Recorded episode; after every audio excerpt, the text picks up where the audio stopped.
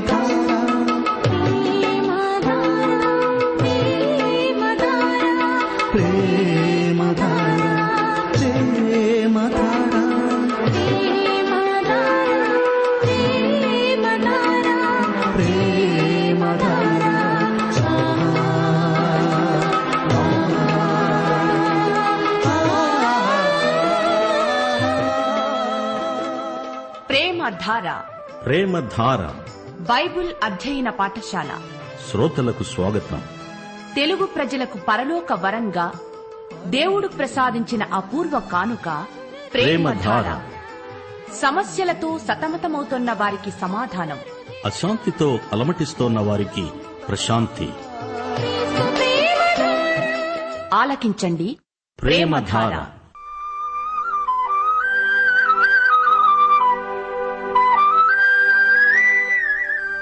దేవుని ప్రజలైన ఆనాటి ఇస్రాయేలీల పాప ఫలితం.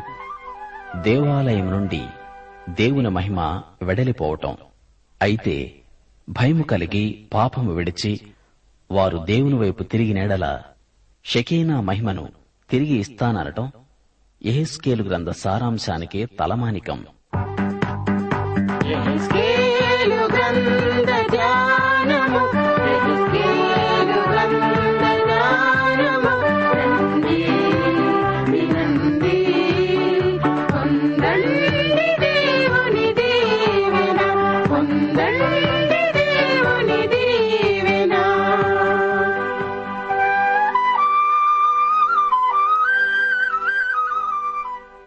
శ్రోతలు కుటుంబ సమేతంగా మీరందరూ బాగున్నారా? మనం దేవుని బిడ్డలం. మనం అప్పుడప్పుడు తండ్రి మాట వెనక ఆయన చేతిలో దెబ్బలు తినాల్సి వస్తుంది.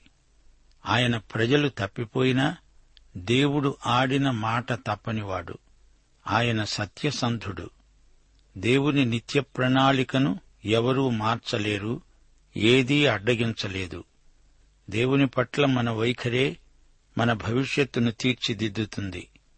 పరిస్థితులు ఎంత అస్తవ్యస్తంగా ఉన్నా దేవుడు సాక్ష్యార్థమై కొందరిని నిలువబెట్టుకుని వారిని తన సంకల్ప సిద్ధికై వాడుకుంటాడు. అపస్తల కార్యములు నాలుగో అధ్యాయం పన్నెండో వచనంతో మిమ్మలను నేటి వాక్య అధ్యయనానికి ఆహ్వానిస్తున్నాము. మరి ఎవని వలననూ రక్షణ కలుగదు. ఈ నామముననే మనము రక్షణ పొందాలి. అనగా యేసు నామముననే రక్షణ పొందాలి. గాని ఆకాశము క్రింద మనుష్యులలో ఇయ్యబడిన మరి ఏ నామమున రక్షణ పొందలేము. సరే రండి. రేడియోకు దగ్గరగా వచ్చి కూర్చోండి. వాక్య అధ్యయనానికి ముందు ప్రార్థన చేసుకుందాము. ప్రియ తండ్రి పరలోకదేవా నీకు మా హృదయపూర్వకమైన కృతజ్ఞతాస్థుతులు.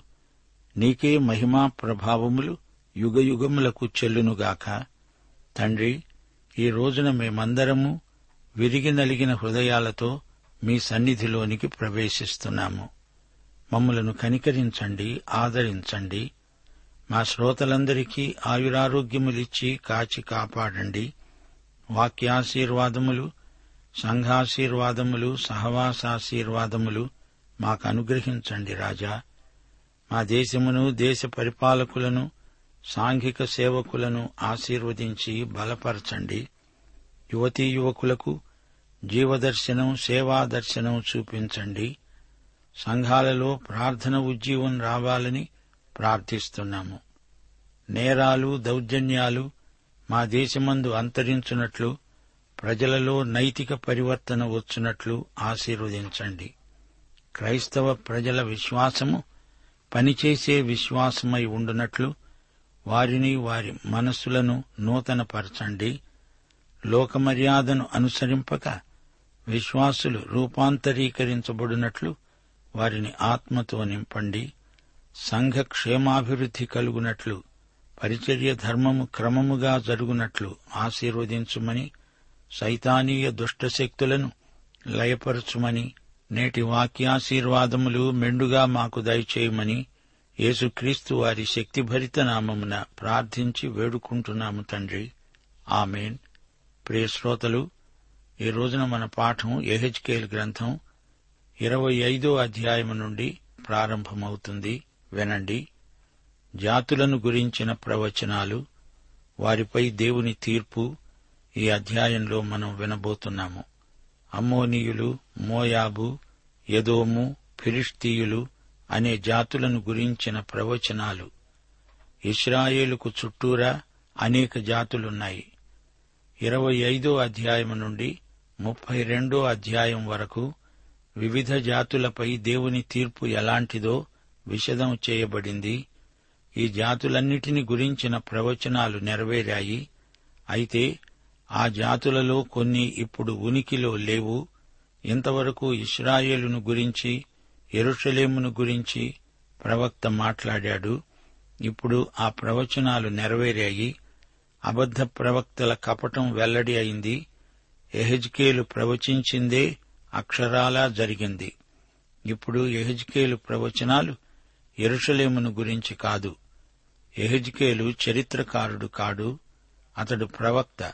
చుట్టూరా ఇస్రాయేలును ఆవరించి ఉన్న ఇతరులను గురించి వారి జాతీయ పరిణామాన్ని గురించి ఎహెజ్కేలు ప్రవచిస్తున్నాడు. ఈ ఇరవై ఐదో అధ్యాయంలో మనందరికీ గొప్ప సందేశమున్నది. అదుగో ఎరుషలేము బబులోను ఈ పట్టణాన్ని ముట్టడించింది కొల్లగొట్టింది. ఇర్మియా కన్నీరు మున్నీరుగా ఏడ్చి పట్టణ శిథిలాలపై తన కన్నీరు విడిచాడు. అతని హృదయం బద్దలైంది. ఆ తరువాత ఐదు వందల సంవత్సరాలకు యేసు ప్రభు ఆలివు కొండపై నుండి ఎరుషలేమును గురించి మాట్లాడుతూ ఎంతో విలపించాడు. ఇప్పుడు ఇక్కడ మరో ప్రవక్త మాట్లాడుతున్నాడు అతడే ఎహెజ్కేలు ఇతడు ఇర్మియాలాగా ఏడవలేదు అతని ప్రియ సతి చనిపోయినా అతడు ఏడవడు ఏడవకూడదు. ఎహెజ్కేలు తన భార్యనెంతో ప్రేమించాడు అతడు దేవుడు చెప్పినట్లే కఠినాతి కఠినంగా ప్రవచనాలు పలుకుతున్నాడు. ఇర్మియా ఎహెజ్కేలు వీరిద్దరి స్వభావాలు యేసునందు సమతూకంలో ఉన్నాయి. యేసుక్రీస్తు కోపగించాడు ప్రేమించాడు. ఈ రెండిటి మధ్య సమతౌల్యం పాటించినవాడు యేసుక్రీస్తే. ప్రభువైన యేసు ఎంతో జాలిగలవాడు అదే సమయంలో పాపాన్ని ఏమాత్రమూ సహించలేనివాడు. ఈ రెండు ఆయనలో సమానంగా ఉన్నాయి. ఆయన పాపమును ద్వేషిస్తాడు పాపిని ప్రేమిస్తాడు.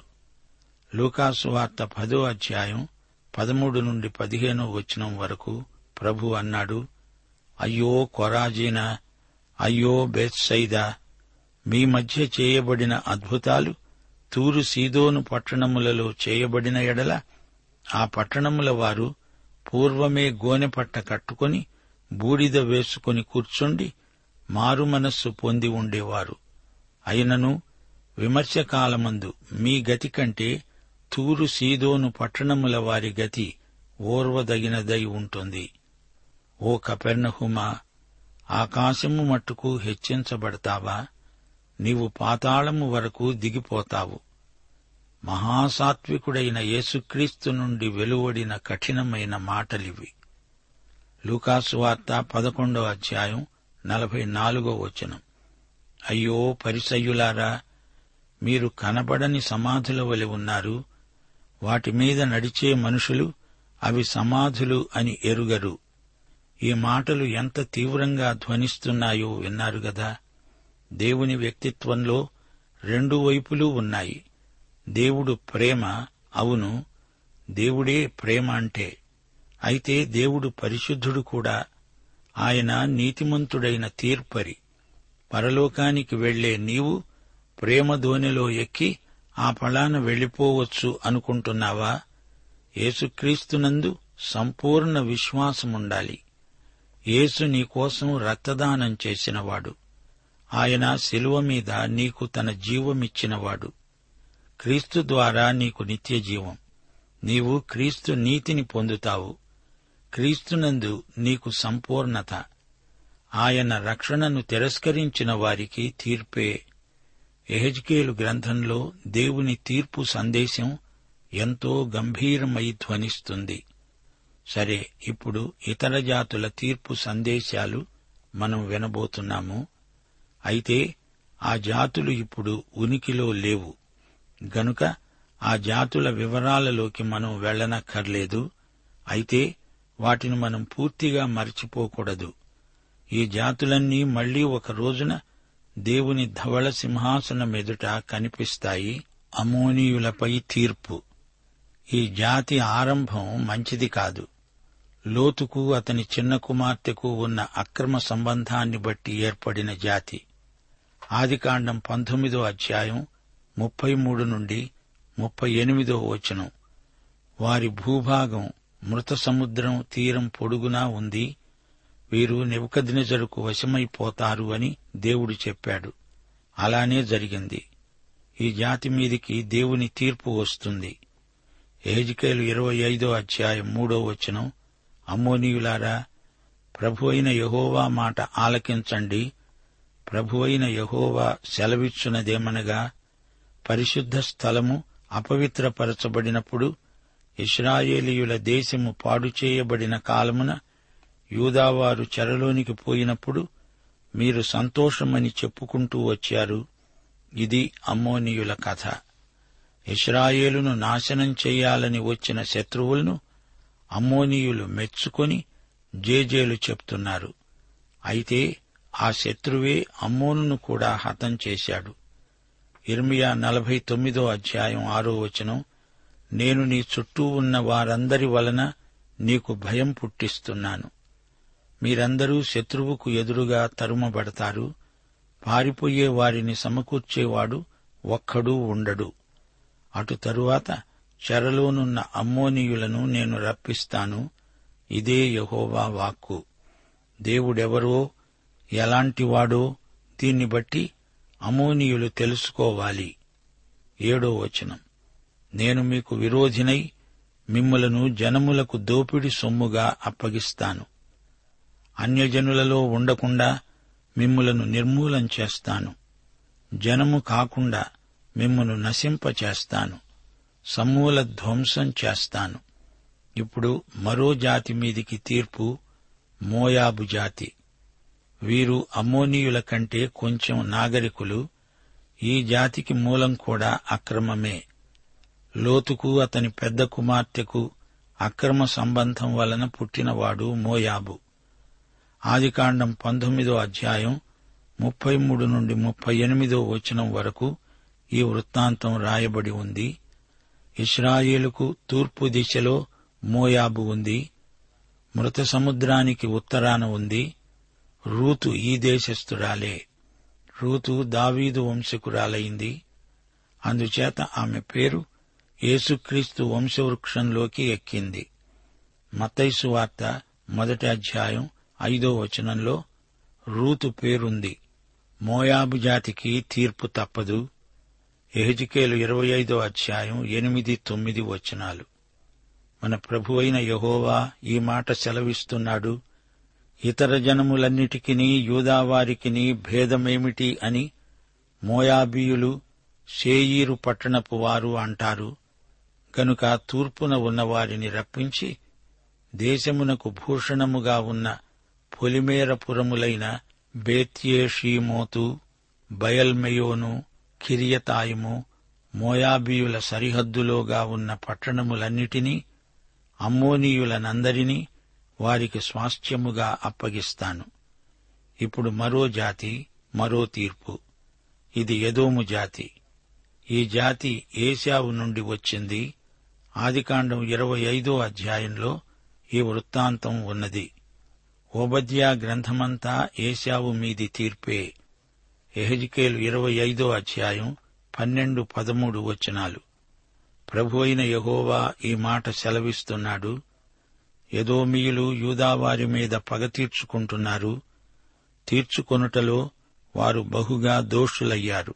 గనుక ప్రభువైన యహోవా సెలవిచ్చునదేమనగా యదోము మీద నా చెయ్యి చాపి మనుష్యులేమీ పశువులేమీ దానిలో ఉండకుండా నేను సమస్తమును నిర్మూలం చేస్తాను. తేమాను పట్టణము మొదలుకొని నేను దాన్ని పాడు చేస్తాను.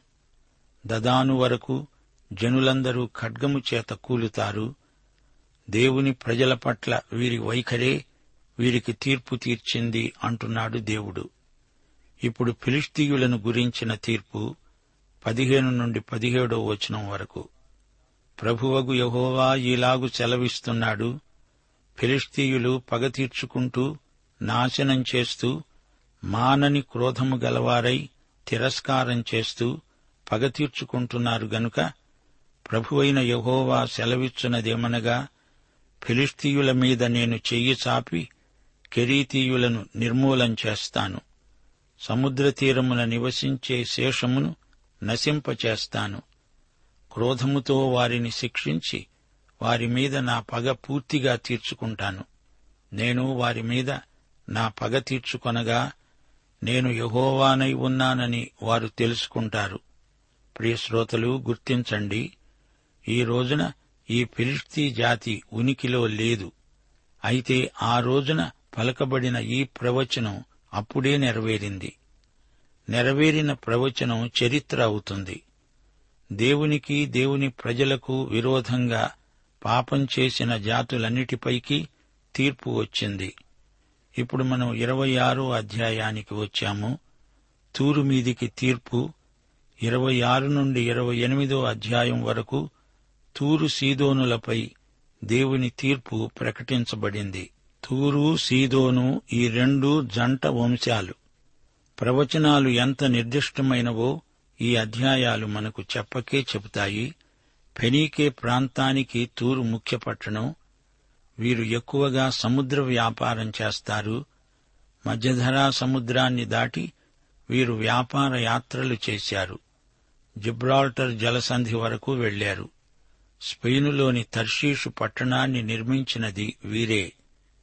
తూరు పట్టణం ఎంతో ప్రసిద్ధికెక్కింది. తూరు రాజు పేరు హీరాము. హీరాము దావీదుకు సన్నిహిత స్నేహితుడు.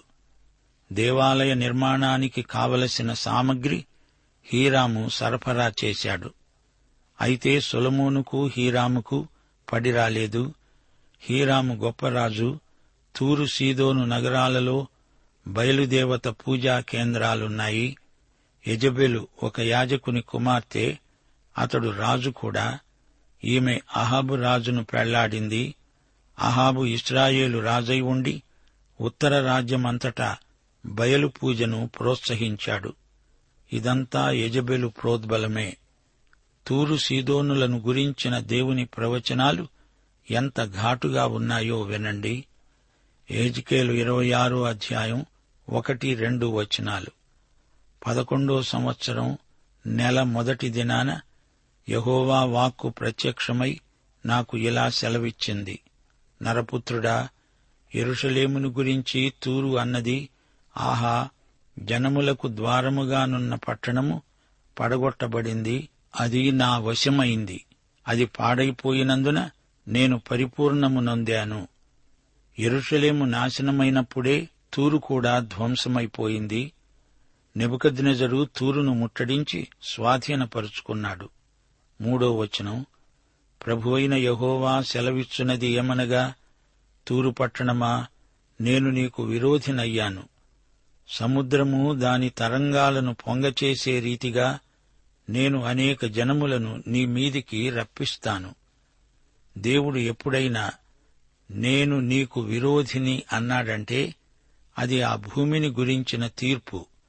అలలు తీరాన్ని తాకినట్లు తూరు జాతులకు జాతులే వచ్చి నీ మీద దండెత్తుతాయి.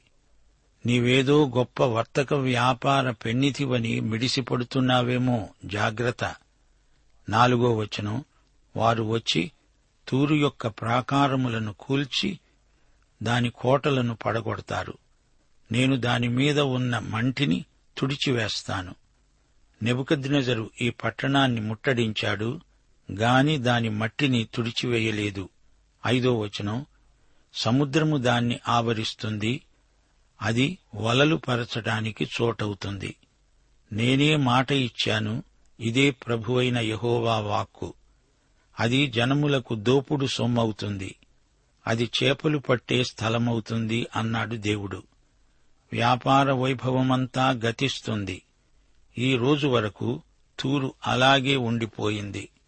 ఆరో వచనం బయటి పొలములో ఉన్న దాని కుమార్తెలు కత్తిపాలవుతారు. అప్పుడు నేను యహోవానై ఉన్నానని వారు తెలుసుకుంటారు. దీనికి కుమార్తెల వారెవరు? తూరు స్థాపించిన వలస స్థానాలు. కుప్రలో ఒక వలస స్థానం తూరు స్థాపించిందే. కుప్రా అంటే రాగి అని అర్థం. తూరు రాగిని ఎక్కువ సమకూర్చుకున్నది ఫెనీకేయులు ఎడాపెడా వ్యాపారం ముమ్మురంగా సాగించేవారు. ఏడు నుండి పదో వచనం వరకు ప్రభువైన యహోవా సెలవిచ్చునది ఏమనగా రారాజగు బబులోను రాజైన నెబుకద్రజరును నేను తూరు పట్టణము మీదికి రప్పిస్తున్నాను. అతడు గుర్రములతో రథములతో గుంపులు గుంపులుగా ఉన్న సైన్యముతో ఉత్తర దిక్కు నుండి వచ్చి బయటి పొలములోని నీ కుమార్తెలను ఖడ్గముతో చంపి నీకెదురుగా బురుజులు కట్టించి దిబ్బ వేయించి నీకెదురుగా డాలును ఎత్తుతాడు. అతడు నీ ప్రాకారాలను పడగొట్టడానికి యంత్రాలను సంధించి గొడ్డండ్లతో నీ కోటలను పడగొడతాడు. అతనికి గుర్రాలు బహు విస్తారముగా ఉన్నాయి. అవి ధూళి ఎగరగొట్టగా అది నిన్ను కమ్ముతుంది. బీట సందులు గల పట్టణములలోనికి సైనికులు చొరబడినట్లు అతడు నీ కోటలలో ప్రవేశించినప్పుడు రౌతుల యొక్క చక్రముల యొక్క రథముల యొక్క ధ్వనిచేత నీ ప్రాకారములు కంపిస్తాయి. తూరు ప్రాకార ద్వారాలను నెబుకద్నజరు పడగొట్టాడు. ఎరుషలేమును శిథిలాలుగా మార్చినట్లే తూరును కూడా నేలమట్టం చేశాడు. పదకొండవ వచనం. అతడు తన గుర్రముల డెక్కల చేత నీ వీధులన్నిటినీ అణగద్రొక్కిస్తాడు నీ జనులను ఖడ్గముతో హతము చేస్తాడు. నీ ప్రభావమునకు చిహ్నములైన స్తంభములు నేల కూలుతాయి. శ్రోతలు గమనించండి.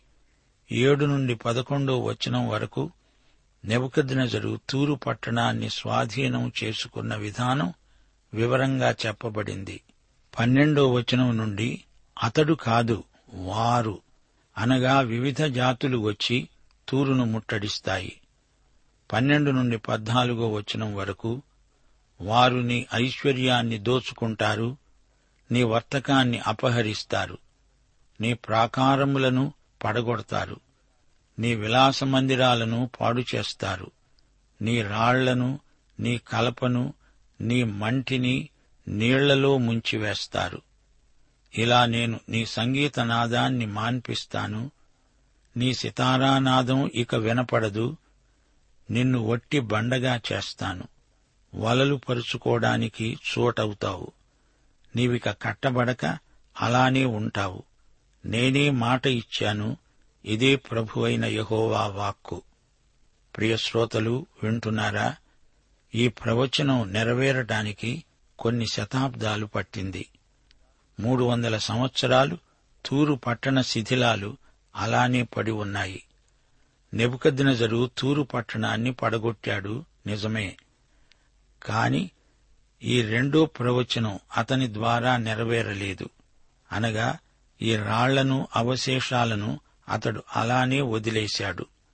అక్కడి మట్టిని కూడా ఎత్తి సముద్రంలో వేస్తారని ప్రవచనముంది గదా. ఆ తరువాత పడమటి నుండి మహా అలెగ్జాండరు వచ్చాడు. దానియేలు గ్రంథంలో పొట్టేలు అలెగ్జాండరుకు సంకేతం. తుగురీయులు బబులోను చెర నుండి తిరిగి రాగా పట్టణం పునర్నిర్మాణం మొదలైంది. దానిని ఒక ద్వీపం మీద కట్టడం మొదలుపెట్టారు. వారు మొదటి నుండి సముద్ర వర్తకులు గదా. ఇప్పుడు వారిది ఒక ద్వీపం. ఎవరు ముట్టడించినా తమను తాము కాపాడుకోగలరు. తీరా అలెగ్జాండరు రానే వచ్చాడు. తూరు ద్వీపాన్ని ముట్టడించాడు. వచ్చి చూస్తే పట్టణం శిథిలాలు కనిపించాయి. అసలు పట్టణం అల్లంత దూరాన ద్వీపముపై సముద్రము చేత ఆవరించబడి ఉంది. అతనికి వనరులెన్నో ఉన్నాయి. తూరు ద్వీపానికి వంతెన నిర్మించడానికి పూనుకున్నాడు. వంతెన నిర్మాణానికి కావలసిన సామగ్రి ఎక్కడ్నుంచి తేవాలి? అతనికి ఒక ఆలోచన తట్టింది. పాత తూరు పట్టణ శిథిలాలలో కావలసినన్ని రాళ్ళున్నాయి స్తంభాలున్నాయి. కావలసినంత మట్టి. వీటితో బ్రహ్మాండమైన వంతెన నిర్మించాడు. దాని మీదుగా సైనికులు వెళ్ళగలిగారు తూరు పట్టణాన్ని ఈ విధంగా అలెగ్జాండరు హతం చేశాడు. అప్పటి నుండి ఇప్పటి వరకు తూరు పట్టణం తిరిగి కట్టబడి ఉండలేదు. ప్రియ శ్రోతలారా దేవుని ప్రవచనాలు ఎంత ఖచ్చితంగా నెరవేరాయో ఎలా నెరవేరాయో చూచారా? దేవుని ప్రవచనాలలో ఒక్క పొల్లైనా తప్పిపోదు. సీదోను కూడా అలాగే శిథిలమై దేవుని ఉగ్రతకు సాక్ష్యమిస్తోంది. ఈ పట్టణాన్ని పునర్నిర్మించడానికి ఎవరూ పూనుకోలేదు. తూరు సంగతి సరే సరి లెబానోను కూడా ఈ పట్టణం మరమ్మతుకు ప్రయత్నించలేదు. దేవుని మాట నెరవేరుతుంది. దేవుని మాటకు విరుద్ధంగా చేసి ఎవరు నిలువగలరు? శ్రోతలు ఈ పాఠం ముగింపులో యూదా రాజ్యానికి ఎవరెవరు శత్రువులో మీకు జ్ఞాపకం చేయగోరుతాము? ఒకటి అమ్మోను రెండు మోయాబు మూడు యదోము నాలుగు ఫిలిష్తియా. ఈ నాలుగు జాతులు యూదాకు మిత్రపక్షాలే. అయితే మిత్రులే శత్రువులయ్యారు. యూదాను బబులోనుకు అప్పగించి ఊరుకున్నారు. అయితే ఈ నలుగురి మీదికి దేవుని తీర్పు రాని వచ్చింది. దేవుని శిక్ష ఎంత తీవ్రమైనదో పాపానికి ఫలితము ఎంత విషాదకరమో అందరికీ తెలిసి వచ్చింది. ప్రియ శ్రోతలు మీరింతవరకు ఎహజ్కేలు గ్రంథంలో ఎన్నో ఆధ్యాత్మిక పాఠాలు ప్రవచనాలు దృశ్య ఉపమానాలు నేర్చుకున్నారు. ఈ గ్రంథ సారాంశమిదే. యూదావారి పాపాలను బట్టి వారు తన ప్రజలే అయినా దేవుడు వారిని శత్రువులకు చేజేతులా అప్పగించాడు. పట్టణాన్ని నాశనానికి అప్పగించాడు. అయితే వారికి నిరీక్షణను ఆశాతారను చూపించాడు. చిట్ట చివరికి తనకు విశ్వసనీయులైన శేషిత ప్రజకు భూమిని దేశాన్ని తిరిగి అప్పగించాడు. శ్రోతలు మరచిపోకండి. తనకు విధేయులై విశ్వసనీయులైన వారిని దేవుడు ఎన్నడూ విడువడు ఎడబాయడు. దేవునికి ఎవరు విధేయులో వారికి మహోజ్వలమైన భవిష్యత్తు ఉంది. పాఠం ఇంతటితో సమాప్తం. యేసుక్రీస్తు వారి దివ్యకృప దేవుని పరమ ప్రేమ పరిశుద్ధాత్మ నిత్య సహవాసము మనకందరికీ తోడై ఉండునుగాక. ఆమెన్